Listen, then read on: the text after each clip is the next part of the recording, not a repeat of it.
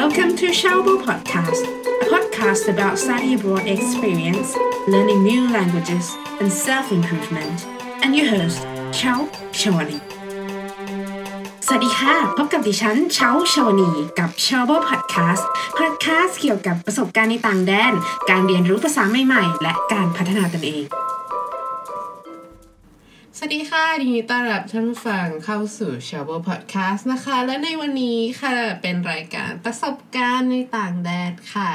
ในวันนี้ค่ะชาวจะมาเล่าให้ฟังถึงเรื่องของอาหารไทยในหอบินนะคะ ตอนเชาเรียนมหาลัยนะคะเชาก็เรียนที่ญี่ปุ่นแล้วตอนนั้นเนี่ยชาวเก็บเครดิตได้ครบภายใน 3 ปีครึ่ง ก็คือตอนนั้นเรียนจบแล้ว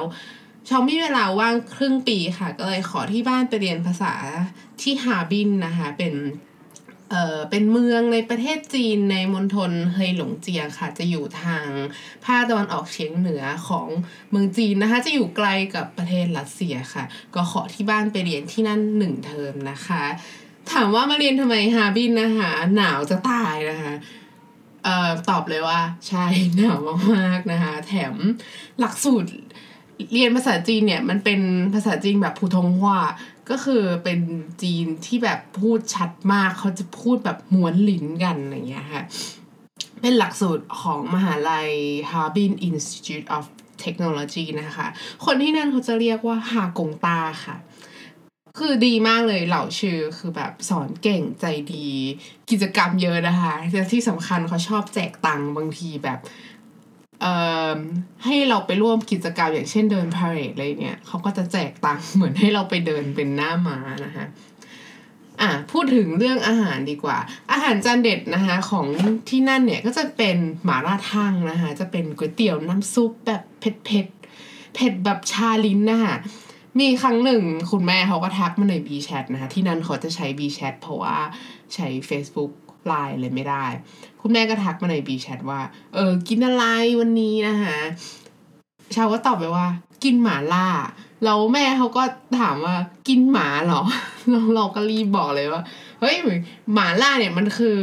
ก๋วยเตี๋ยวนะมันไม่ใช่สุนัขนะคะเมนูเด็ด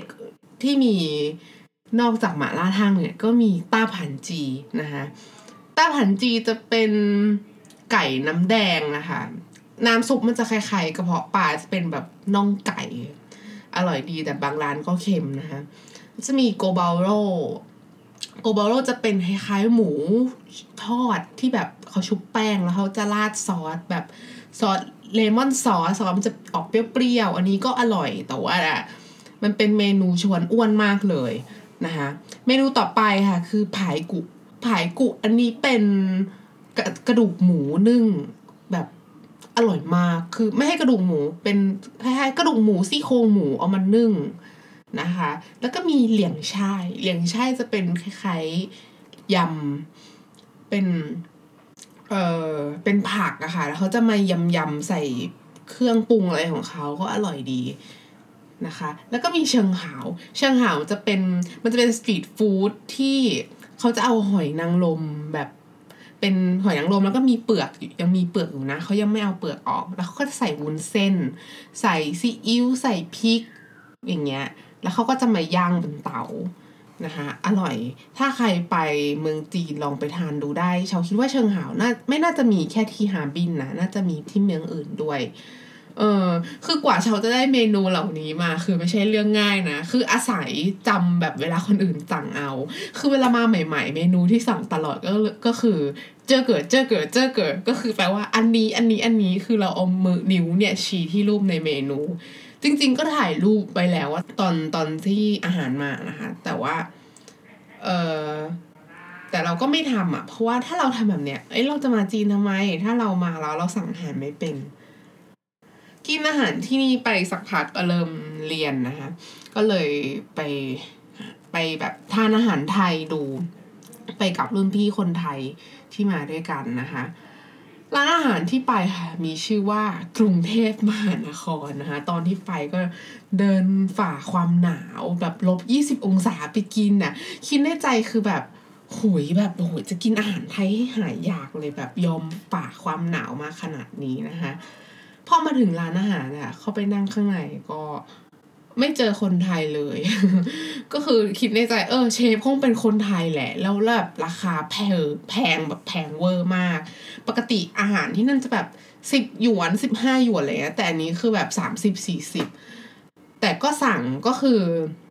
สั่งผัดไทย ส้มตำต้มยำกุ้ง ไก่ย่างห่อใบเตย คือแบบโอ้โห จะกินให้หายคิดถึงบ้านเลย จานแรกที่มาเสิร์ฟนะคะก็เป็นส้มตำจากที่จินตนาการว่าแบบโหยส้มตำมะละกอแซ่บๆนะตำพริกกับกระเทียม ให้ยอดเยี่ยมกลิ่นอายมะนาวน้ำปลาน้ำตาลทรายน้ำตาลปีทามีแบบแล้วคือพอกินเข้าไปคือแบบตำอะไรมาให้ฉันอะคือแบบมะละกอพริกมันเป็นแบบมะละกอพริกหยวกแช่น้ำปลาคือแบบเชฟว่าจำสูตรมาจากไหน จานที่สองค่ะผัดไทย คือคือจริงๆถอดใจตั้งแต่มะละกอแช่น้ำปลาแหละผัดไทยนี่คือเทือนใจกว่า คือมันเป็นเส้นเล็กผัดซอสอะไรก็ไม่รู้ แล้วแล้วคือเขาเอาเส้นเล็กมาผัดนะ คือปกติผัดไทยมันต้องเป็นเส้นจันหรือวุ้นเส้นอะไรอย่างงี้ถูกไหมคะ แต่นี้มันเป็นเส้นเล็กอะแล้วพอมันเอามาผัด มันมันแข็งแข็งเหมือนหิมะที่มันตกอยู่นอกร้าน แล้วแบบเราเดินฝ่าความเย็นมาเพื่ออะไรนะคะ อะจานที่สามค่ะ ต้มยำกุ้ง ต้มยำกุ้งก็คือแบบเหมือนเหมือนซุปกะทิแล้วก่อนจานสุดท้ายมานะคะ ก็คือก็คือเอ่ออาอีในร้านนะคะเขามาถามเราว่าแบบเอ้ยเราเป็นคนไทยหรอ เคยมากินร้านนี้หรือเปล่า